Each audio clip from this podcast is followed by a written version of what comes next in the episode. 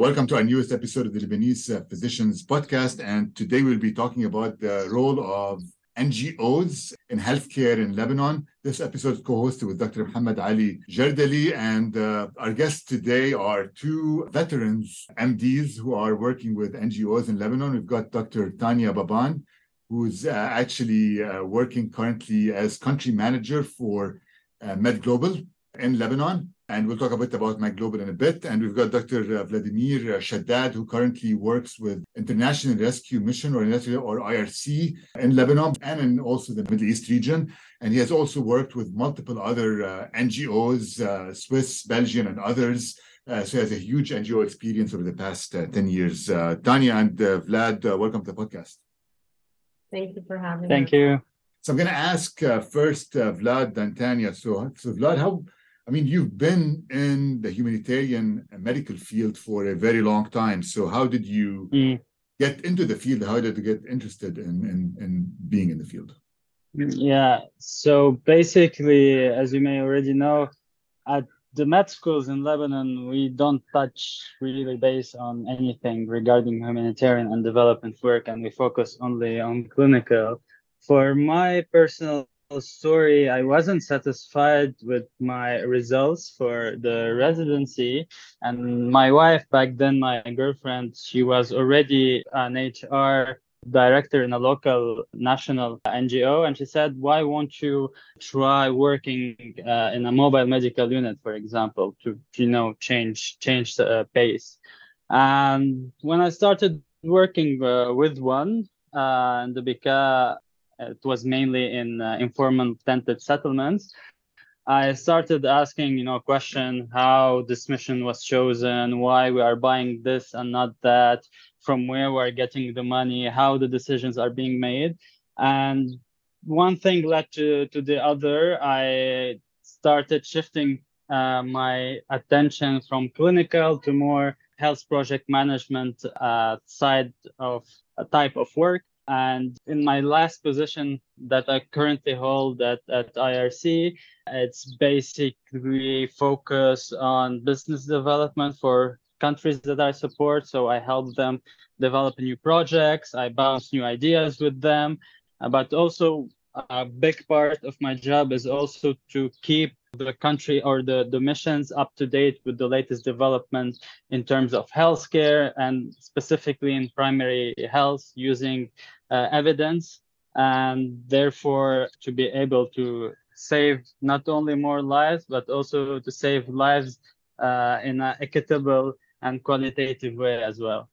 And Tania, how did you get in? I know you you were we were talking uh, offline initially, and you you got into the NGOs or got into the medical care humanitarian aid world uh, after the Beirut blast in 2020. True. Um, so I don't have a very strategic uh, story like Vlad does. Um, but you know, I just, uh, you both know the medical system in Lebanon was always a privatized type of system. So we always had maybe the lack of primary healthcare or preventive healthcare. Um, and I think this is what we as doctors who train in Lebanon kind of miss out on. So this is something that I never had a background in. So my journey started by uh, getting into the ophthalmology specialty in uh, St. George Hospital in 2015. And that was after the Syrian crisis. But um, my initial initiative was quite selfish. We, as residents, wanted to see more cases. So I would actually call local national NGOs and say, listen, we're willing to provide free eye services if you send us patients. And that's how, by spread of word of mouth, we started raising funds. And by the end of my residency in 2018, we had actually raised more than $50,000 to do free pro bono surgeries. And this was my only experience at the time with planning, as Vlad said, a program and budgeting for it and following up on the budgets with the donors who were basically my friends and family. But it was a win win situation. I mean, the residents were getting more exposure, um, the patients were getting free services. Um, and the hospital was getting paid in cash, and the doctors would have um, an increase in their, um, how do you say, their surgical curve because you had to admit under the attendee's name. So when I graduated as a non-Lebanese, unfortunately, even though I have studied and I've been trained in Lebanon, I found out that I was unable to obtain a license to practice. Um, so in the meantime, I had to do something related to my specialty. And uh, lo and behold, after the blast, MedGlobal was looking for a three-month contract for a program manager.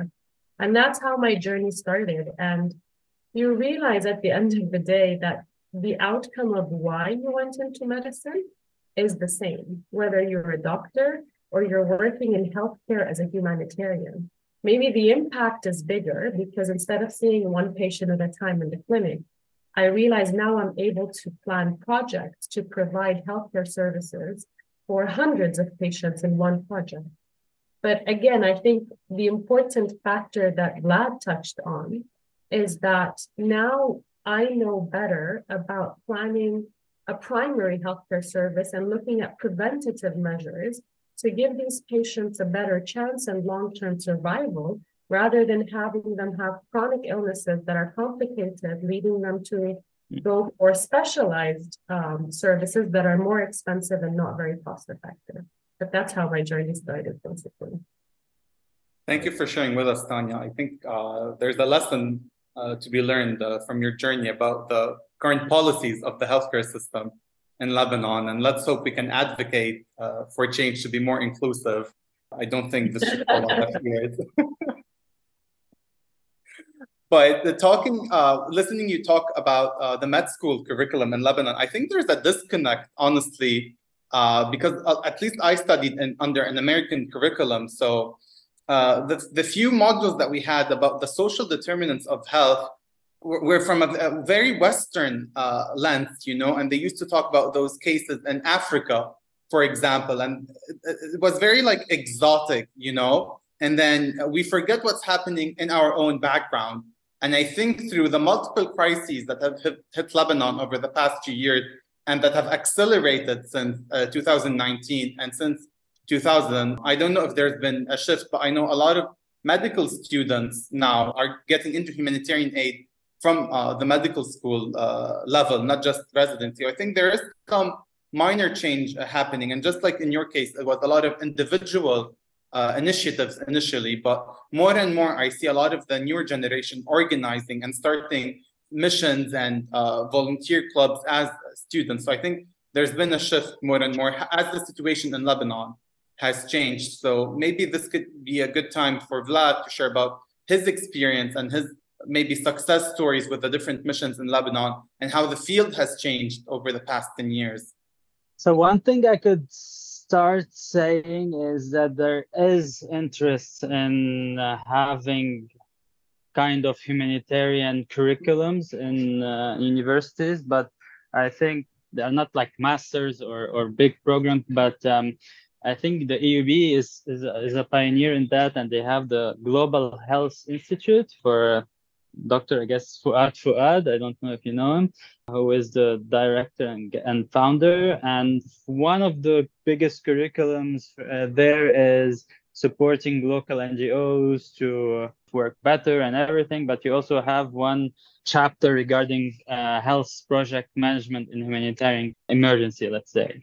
But to say maybe in, in, in a few words what changed since 2014 up until now, it's basically the first noticeable thing is the donor support that classically, as I have uh, learned, decreases over time with any type of crisis.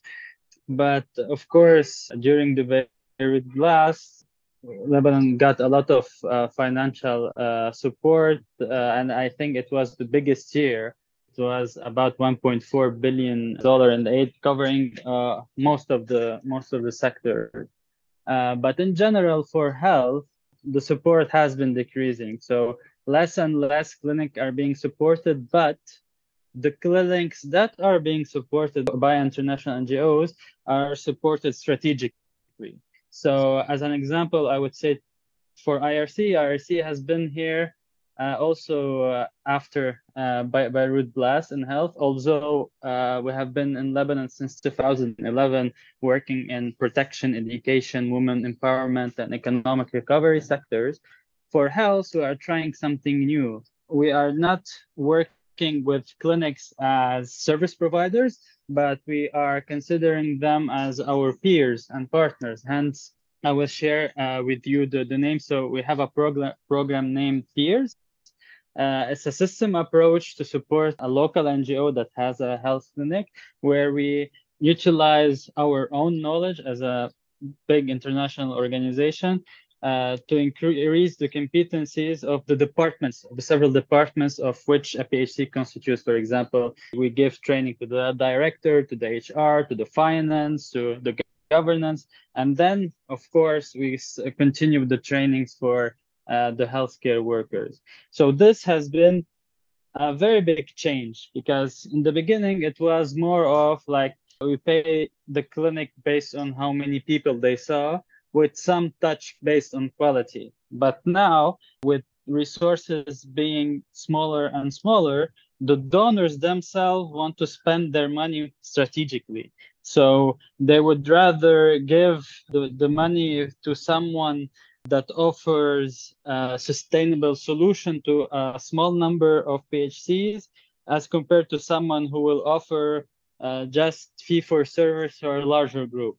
So this has been also a shift worldwide, but Lebanon is part of the these crises, and and and we are seeing this major shift, uh, which is I would say kind of a build back better kind of movement. So the system is already broken, the system is already not working very well, but we are trying to achieve something that is even better than pre-crisis, let's say. I hope it answers this question. Yeah, it does. I think right. Uh, yeah, because I think I think what you what you're what you're saying too is that you're trying to now empower the people in Lebanon to be able to run the clinics themselves. Exactly. Basically, you're trying to make sure it's going with with the Lebanese culture and with Lebanon with Lebanon itself, and rather rather than being like from outside, where somebody mm-hmm. says we're going to run the clinic this way from outside, so you're running it from. Yeah, they own the narrative basically. Exactly, exactly. And also, like Catania, that in, in their programs, we we do have a big community health program, and with big good community health uh, health programs, the way that uh, we can prevent disease or we could potentially decrease the complication are really huge. Right. I'm We'll talk about that in just a bit. And so, so Tania, maybe we can touch on that. This is a good segue to touch on that with you because MedGlobal works with a lot of the refugees in Lebanon, right? So can you tell us a bit about the work that they do and, and the community health program? Yes. So I think just to just uh, expand a little bit on what Vlad said, because this is really important. People, when you say NGOs or humanitarian work, people look at what we do like the rainbows and butterflies, but that's not really as simple as that. There's been a major shift in the thought process and the dynamics, mostly in the last maybe few years after COVID but um, before the program implementations would be, you know, we come in with the donor money, we implement our program, the program is done, we get the statistics and the data, we send them to the donor, these are the number of the beneficiaries, and we're out. But that is not sustainable, not only in Lebanon, but it's globally in all the countries. MedGlobal works in nine countries. So, as a medical doctor, and as you would know, we cannot come and implement a healthcare project and we're giving you services, as Vlad said, we're going to pay for your consultations for a month or two. And then when the fund run, runs out, we're leaving. That is not sustainable. It doesn't build capacity and it doesn't empower the local healthcare system. And at one point, we had to decide because now, with what Vlad is calling donor fatigue, you know, with the Syrian refugees, it's been more than 11 years at one point, donors will tell you, we don't see an end to this, so we don't want to fund it anymore. In addition to the fact that we have all these major crises that are happening so in, in so many parts of the world, there is lack of funding. They will say, okay, this is happening now. We have the crisis in Sudan, we have the crisis in Ukraine, we have Yemen, we have Gaza, we have Syria, the earthquake response that it's going to last for a month and it's draining funds. It's all NGOs are basically hemorrhaging money. So the idea is when you're planning a healthcare intervention in Lebanon, or at least that's how I approach it, not only do you plan the empowerment of the local capacity of the clinics that you're going to support or you know the, the local partners that you want to work with, but also we need to assess whether or not, and this is, I think it was introduced very recently by uh, USA, is that we need to also try to look at whether or not our intervention is introducing any harm. And I think this was the major factor that we needed to look at when NGOs came in after the refugee crisis in Lebanon and after the blast. And they started doing maybe some cash assistance, some healthcare support, um, because there were huge influx of funds. And then you realize, am I creating more harm than good by letting these people depend on the fund that I'm providing without providing them with sustainable solutions. So if I have a Syrian family or a Lebanese family, and every month I give them cash or, and free medication and free healthcare services, how does that empower them that once I leave the country for them to continue? So in all our projects now, we incorporate a sustainable plan and a referral pathway. So for example, Currently, we're working on the first mental mobile unit in Lebanon in partnership with Embrace. Embrace is one of the well known national mental health NGOs in, Lebanon.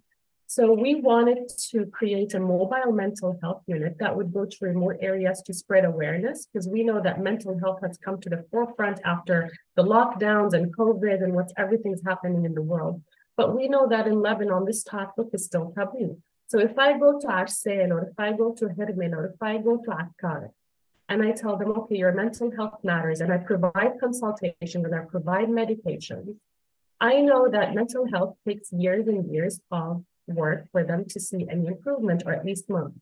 So we've actually created a referral pathway. We went through the National Mental Health Program in Lebanon through the Ministry of Health, and we would identify PHCs or primary healthcare centers in nine locations, and we would go provide the services to the patients while providing simultaneous training to the PHC so that these patients from that location can continue their medical services or medical follow-up with the clinic in their area.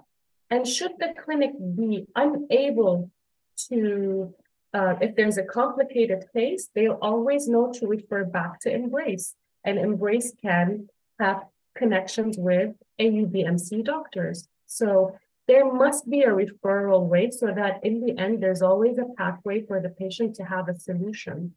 The idea of, oh, sorry, أنا ما عندي هيدا service, or I don't have mental health, or I don't know what to do, مش موجود هون, go to Beirut, is not acceptable anymore, not under the circumstances that we have. Fuel is super expensive. Patients will not commute because of the lack of funding for the transport buy money, uh, sorry, they will not buy food, they will not buy medications because of the inflation. It's really becoming worse and worse on a daily basis. So this is why sustainability is the key to let the public healthcare system, which was really over, overwhelmed with everything that has happened, because there's been a major shift from the private sector, the public sector, from the Lebanese people and the public sector was unable to handle all this, we should empower and let this, these clinics and hospitals be sustainable so that they can eventually look after the patients in the country without having to depend on external funds all the time. Fascinating, fascinating. And I know from personal experience working in one of those uh, primary healthcare systems, it's really good when you have a robust uh, referral system and a whole network that you can refer patients to. And when you can reach out to different NGOs for food security, for uh, issues with child abuse, issues with uh, domestic uh, and partner violence. So it's important for all those players to come together uh, and work with the primary healthcare centers. And I know I've reached out to Tania and Vlad multiple times for those uh, referral uh, networks, and a lot of patients have benefited from that. So uh, I'm going to ask uh, Vlad if maybe you can share a few of your uh, success stories or big projects that you worked on in Lebanon, or if you wanted to share with us something uh, about your experience in, in, the Middle East. Because I know you've worked outside of Lebanon as well. Yeah, I, I will share like from top of my head two experiences.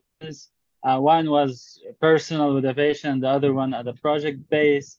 Uh, so the first one was uh, when I was working with MSF Belgium at their at their primary health center, and I encountered a woman with her baby, and the baby suffered spina bifida, and basically the UNHCR wasn't covering because they only cover emergency uh, surgeries, and MSF doesn't do or cover those type of surgery either. So um, this is something that Tania started to talk about. It's coordination. So Lebanon, I think it's one of the countries where the health sector coordination is at its peak in terms of collaboration and uh, in terms of communication and transparency.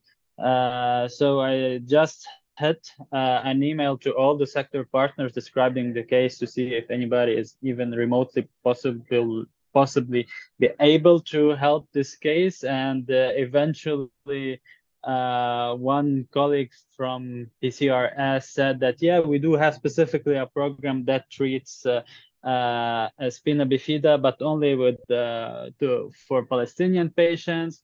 But then uh, apparently I wasn't the first one requesting this. They extended uh, their program to cover uh, Syrian refugees and sometimes uh, vulnerable uh, Lebanese population. So I ended up being able to help this kid, but also discovered that the mother uh, wasn't being followed up upon during her pregnancy. classically, she hasn't had her uh, vitamins and everything during the pregnancy, hence the spina bifida. So uh, we also gave uh, the proper messaging uh, for her at our uh, maternal clinic. And um, uh, for for a more project-based intervention, during COVID, I was stuck in Amman, but I started working for MEDAIR, which is a Swiss NGO, and um, the focus was uh, in Syria. I'm sure you've heard of uh, Deir ez-Zor uh, in the past, and we actually had an office there. And uh, people were literally during COVID, the people were literally dying because there wasn't oxygen because oxygen left because they had to ship oxygen from 300 kilometers away from Homs so uh, classically, we don't work in, in hospitals. Also, we only worked in, in, in PHCs.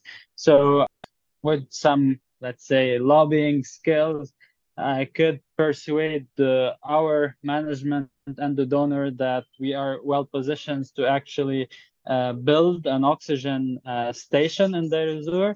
And eventually, with the, that, and it ended up saving a numerous amount of people and not only from covid you know but also this has become the hub for all northeast syria to refill their oxygen tanks. So when they also had their uh, yearly sandstorms in the summer people would come there to, to have their oxygen treatment if, if i may say. So this project because we actually built something there it this is up there for at least five, ten years, if not more, if it's properly, you know, repaired. So this is one type of project that I really like because it's really sustainable because we train the people how to use it, how to take care of it, and eventually a lot, a lot, like thousands and thousands of people uh, eventually benefited from that. Exactly. I, can, I have many more. let's, let's stick for just two. Yeah, I think I think I think most of the NGOs are are going the same way. I know when I when I talked to to Maya Bizri when they went to Ukraine too, it was the same way where you were trying to empower uh, the doctors and nurses and healthcare workers in Ukraine uh, to be able to manage their program on their own eventually and not be dependent on outside help uh, all the time. Which, I think people even maybe if you do surveys, people even maybe appreciate that uh, more. Uh, so, so basically, do you feel that the role of NGOs in Lebanon, I, like before, I think before the crisis, right, was more focused on refugees in Lebanon, right? But but do you feel that it's been expanding more recently to involve a lot of the Lebanese people too? Yeah, we can uh, definitely see that, and also in numbers. For example, classically, the health centers had see 50 50, like 50% the local population, 50% mostly refugees. But lately it has become 60, 70, and sometimes more percent toward the Lebanese side. And it's not because the refugee numbers is decreasing, it's literally because the number of uh, Lebanese is increasing. And I'm pleased to say that they were actually surprised of the quality of services they are getting sometimes they could get not only a doctor's visit for free or for a really low amount of of of, uh, of money they could also have blood tests sometimes referral x-ray ecg and all for free. So now i don't know why people have waited for the crisis to go to those clinics but also i mean how how can I put it? The, the health system, the public health system in Lebanon is was weak and is still weak, and basically, you know, on, on life support, thanks to all this inter, inter, international aid. But I think if we pull this together, have a good governance plan at ministerial level with the Ministry of Health, the Ministry of Finance, the Ministry of Social Affairs, you know, crunch those numbers to be able, you know, to have a system that works. Because currently, in the Ministry of Health, most of the expenditures could go covering, you know, some uh, a, a lot of cancer medication, and you have the cost for human resources. So there isn't any more money to cover more human resources because you actually need more, and to cover everything else. So um, I would say that thanks to the international health NGOs, people are discovering that actually the public health centers in Lebanon are of pretty much high quality compared as uh, to what it was before. But I'm also hoping that with the help of big donors and with the collaboration of the uh, government, specifically the Ministry of Health, we can go uh, even beyond uh, you know this type of uh, uh, collaboration. Yeah i think the system in lebanon is very privatized and it's very fragmented to begin with mm. and the focus on tertiary care at the expense of primary care right? If you think of all the medical schools six out of seven are private in lebanon and the same goes to the number of private hospitals and private clinics. So the private sector in lebanon is uh, stronger than the public sector. And that's because of the politics. It's a political choice that made it that way throughout the past 60, 70 years of Lebanon's existence. So I don't think it's just about uh, NGOs and international aid. I think the political structure made it as such, and we had a weakness. Mm. And also, primary care in Lebanon has always been an afterthought. So I think there's a lot of gaps and uh, the system is fragmented as a whole. So I'm glad to hear that there's a lot of coordinations between NGOs. But just like you said, NGOs cannot replace the Ministry of Public Health of Lebanon, which needs to have a vision, which needs to have a goal, and then everyone else can work uh, towards that goal. So I think there's a lot to be said about the decisions and the political will at the level of the ministry, and then the rest of the NGOs and humanitarian aid can feed into that uh, system? We are actually waiting for their new vision. I think it was presented a couple of weeks ago to a small uh, a small group, but it, it will be rolled out. So we'll be waiting uh, to see uh, what, what it is. And, and and Tania, do you feel the same as Vlad too with MedGlobal that you're you're having to help a lot of uh, Lebanese people uh, more at this point? Oh, for sure. I mean, um, I think when I first started, because I started after the blast, um, we already started with um, a focus on uh, beneficiaries in Beirut as an initial um, as an initial project um, um, um, kickoff, and that was during COVID. So we had to do a lot of support to hospitals in Beirut that were supporting with um, COVID cases. But as that died down, um, we did start obviously looking at areas like Arsal, um, who are a majority of Syrian um, refugees. But that being said, um, I'm not Lebanese, as you know, but I've lived in Lebanon for 30 years. So Amjad, Lebanon is my home. And I try to be as diverse as possible for the reason that I know how Lebanon is structured. I know how we think and I know how we're divided. So I always make it a point that I can actually, on a map, diversify all my activities so that no one can say that MedGlobal has been sectarian or MedGlobal has been racist or this and that. Plus, we know what's on the ground. When we do our field visits, we do what's known as a needs assessment. So I know that we did a mapping of the areas in Ashrafiyeh and Mar Mikhael after the blast, for example. And we realized that there were a lot of old Lebanese old people who had no caregivers. And these patients have no access to healthcare. There's nobody to take care of a mobile unit with a specialist geriatrician and a nurse, and they would go take appointments and see these patients in their homes. And then we'd have the lab um, go take their lab tests that were requested, and then the volunteers would go take the treatment after it's being prescribed. In clinics where we subsidize, like Vlad said, the complete healthcare package from a consultation into a lab workup into medications at low, low cost.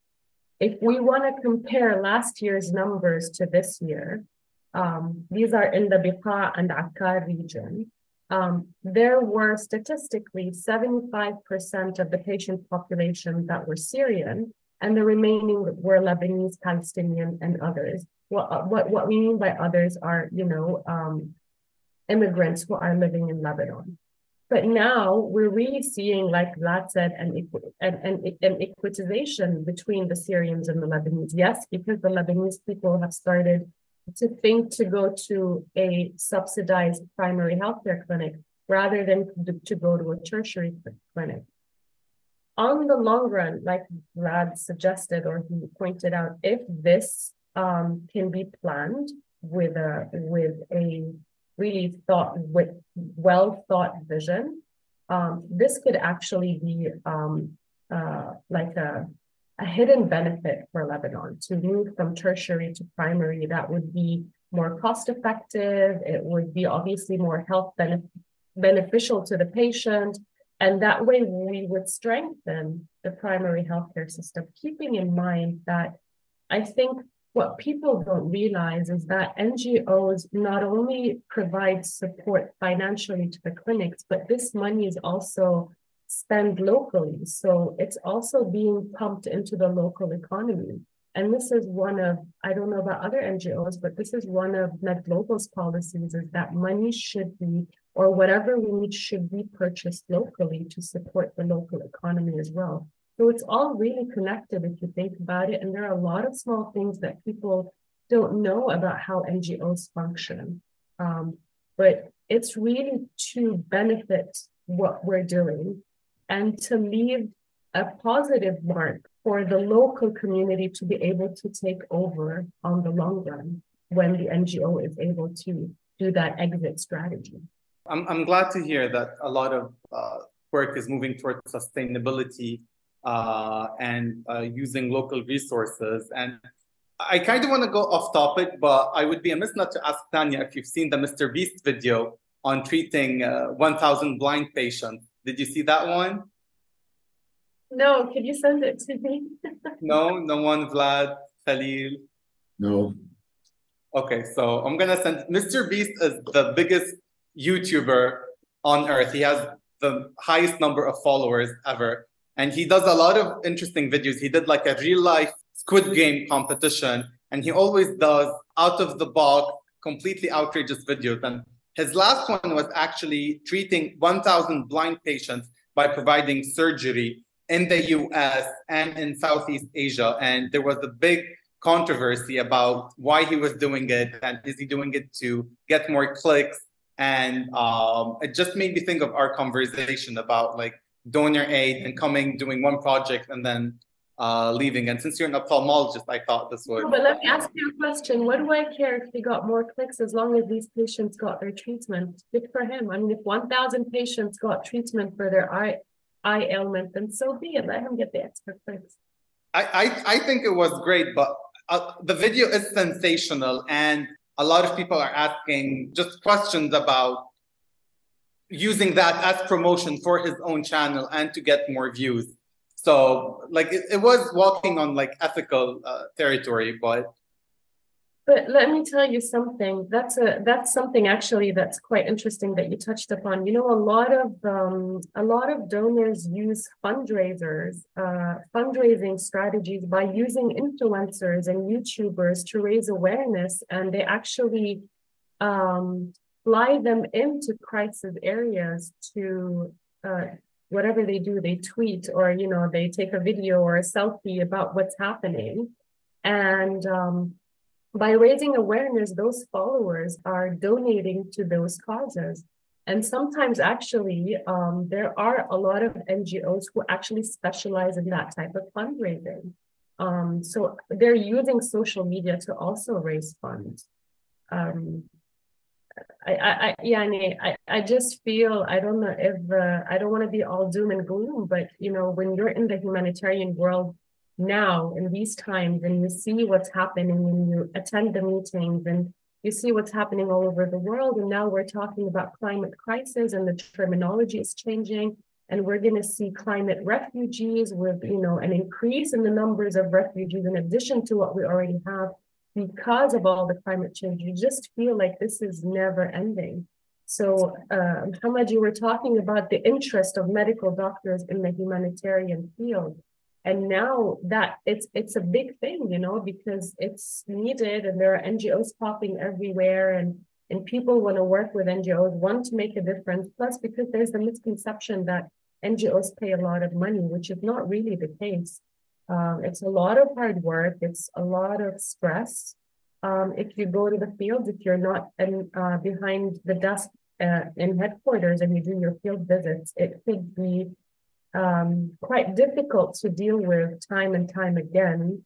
Um, I a lot of times I got survivor's guilt, you know, because why them and why not me and why am I lucky? Why do I have a house? Why do I have an education? And that really can take a toll. So um, it's not easy as people think, and we don't come in with the with the hero complex that we're coming to save the day because at the end of the day you actually realize that what you're doing is just a drop in the ocean. The needs and the gaps are huge and they're growing every day. And even though, as Vlad pointed out, there's a very well organized system in Lebanon with the Ministry of Health and the health cluster that actually aligns all the activities, we still have a lot of gaps.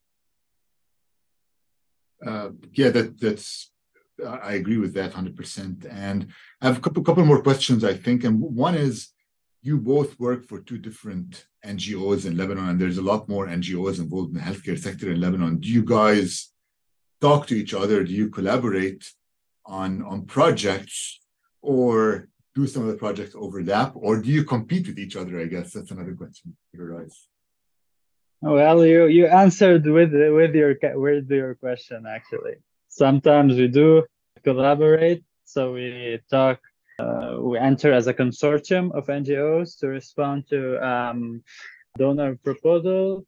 Uh, sometimes we compete one-on-one, sometimes consortium versus uh, a consortium. But also you have to know that sometimes a donor caps, you know, the limit of a project. For example, they will say that you, you have only $2 million for a project out of an envelope of, let's say, 50 million. So let's say five NGOs get uh, or 10 NGOs get selected, but we will have a better chance to get selected if we talk with each other, you know? So we kind of either divide areas of strength. Sometimes we collaborate. Let's say we do mental health, uh, the other people do uh, a chronic disease. So th- these types of uh, collaboration. But now on the more and more uh, what we see on the ground because of the aid money uh, that is shrinking, donors, specifically big donors, prefer to target either big consortia that for, we, we are talking about I don't know, 20, 30, 40, 50 million dollar project over four to five years uh, because it is will cost administratively less time and money to handle this or they would contract one big uh, humanitarian actor to do one big project. So uh, uh, you, you have these these all, all the options are open basically. But stra- strategically it's a ngo decision to compete or collaborate. So depending on what is the on how they are reading the situation okay fair enough fair enough i, I think that makes sense I guess it's time to conclude, but I want to ask uh, Tania if you have any advice for people, healthcare workers, medical students, residents who want to go into the humanitarian field and are tentative. Do you have any advice for them? Obviously, don't do it for the money because you'll be disappointed. No, I think, yeah, I think that also applies to us when we went into medical school, right? Um, a lot of people would say, oh, you're going to be a doctor, so you're going to be rich. But I mean, I'm personally speaking, I never did it for the money. I was voted in high school most likely to volunteer. Everyone else got best smile, most likely to be president. And I remember thinking, what does that mean? Now I realize what they meant. They probably knew my personality better than I did at that age. But yes, um, it's a passion, it's a calling. It takes a lot of hard work and dedication. I mean, um, Vlad would know better than me because he's with a bigger international NGO. MedGlobal is still growing, but it takes a lot of work to get a fund. You have to be able to write proposals, you have to be able to strategize and plan, and to be able to have um, patience with leadership skills, but also um, I think the biggest word that has taught me what it's like to work in the humanitarian field is being humble, being empathetic, because at the end of the day, when you go to these places, you have to keep reminding yourself. I go to Arsal every time, and I have to remind myself that I come here for the day and I leave. But other people that I'm seeing are are living there. They wake up there and they sleep there and they wake up to this life with no end in sight. And you can't imagine how um, detrimental the situation is. So empathy, because you need to gain people's trust. You can't just go into an area and say, okay, I'm here to help you. I'm the hero.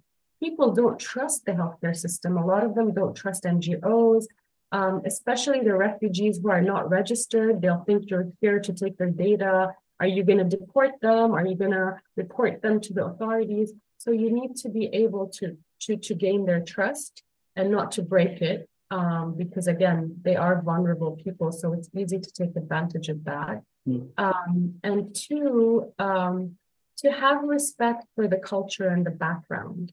So you need to be very flexible. And I think that would be my advice. Be flex be flexible, be patient, be empathetic, and be humble. It's not about coming in, oh, I'm the country director, I make money. Oh, look at me, I'm coming to save you and help you and make your day better. It's not about that. It's that I'm here to support. Will you allow me to give you the support that you need? And a lot of times you get rejected. They say, no, I don't want your help. And you have to respect hmm. that. Right, right. And yeah. And I guess Vlad, Vlad, I'm sure you you agree with that assessment too. Yeah, yeah. Specifically about the empathy, I've just literally before the podcast, uh, I was in a conference uh, by WHO. So they want to introduce compassion into healthcare. So they were showing how much compassion could actually increase the quality of care for the patient. And I think the humanitarian work actually uh, increased my level of compassion with people because when you're in a hospital, especially in IR, at some point you are treating more diseases and people are numbers, so you're kind of obliged to be dissociated, you know, from from humanity or from uh, or, or from the people to just be sane, you know, and solve medical problems. But with the humanitarian, it kind of, you know, I felt closer to the people uh, again. And um, I think I got, I always get this question like how I can help, what can I do, but only for short period. the good thing they are always short period positions for one month, for two weeks, for three months. Uh, we call them surge missions. Uh, and most of international NGOs have surge positions. So you will be part of a pool, and whenever there's a disaster or there's an ongoing crisis, uh, you will be called up. You will be offered a contract. You could say yes, you could say no, and uh, you you go. And I I have a couple of friends who did that. Uh, they are in anesthesiology. They could go to Madagascar for a month to support a hospital and and so on. So the, the, the, the possibilities are there, especially for medical uh, uh, workers, because there's a huge need worldwide. And by 2030, maybe by 2050, there will be a huge need of healthcare workers. So I think this and another message maybe uh, for universities is to actually incorporate humanitarian work into their curricula because it is also one thing to bring people closer to the field, bring doctors closer to the people, actually. Thanks. Yeah, I, I, agree. I mean, empathy, I mean, these days, I think it's a big one is emotional intelligence and, and empathy. And I think people, uh, when, when you start meeting people in person, you become more empathetic. When you start hearing stuff on the news and hearing about people without meeting them, then that's when you form your preconceived ideas and you start talking about other people as if they're your enemies. So I think I agree with both of you, and I think you both see it probably working in NGOs. You meet all the refugees, you meet people from different parts of the country and different parts of the world, and that makes you more empathetic. And that these people are also similar to us, have their own problems, but maybe similar, some some similar problems uh, that we all deal with at the same time. So, Mohammad, do you want to add anything, uh, MohammadAli? No, I've just been thinking about how empathy is what makes us human and this is what will set us apart from artificial intelligence and robots and our new futuristic trends that we're seeing. They always ask if AI and robots will replace human doctors. And I think the answer is no, uh, not until they get this emotional uh, intelligence part. And I think there's something to be said, like Tania was saying, about going and meeting people in person and having this one on one connection. I don't think anything can replace that. And if you're genuine in your work with your patients, I don't think you should be worried about uh, any AI or robot uh, replacing you. There's a lot of need that can uh, be filled, and AI can help us with a lot of uh, those needs. But I, I, don't think this human one-on-one uh, connection uh, is replaceable. So I've just been think, reflecting about that as Vlad and Tania have been talking. And yeah, a kind word can go a long way, just like Tania was saying, definitely. Yeah, thanks. Uh, thanks to both of you for being on the podcast, and hopefully we'll we'll meet soon in person uh, in Lebanon. Are you coming to Lebanon this summer? I am in five days. Oh wow! Ah, cool. So let's meet. Yeah, yeah, yeah let's meet. Mohammad, Muhammad Ali is going to be there at the same time, so I think we should. Yeah. Yeah. Let's make it happen. Yep. Okay, great. All right, guys. Thank, Thank you. you very much for inviting I really enjoyed meeting you in person. We've known each other on Twitter and social media for the past two or three years, so it's good to put a face uh, to the name, like they say. yeah, exactly. Uh, thank you. Thank Bye. you. Bye, everyone.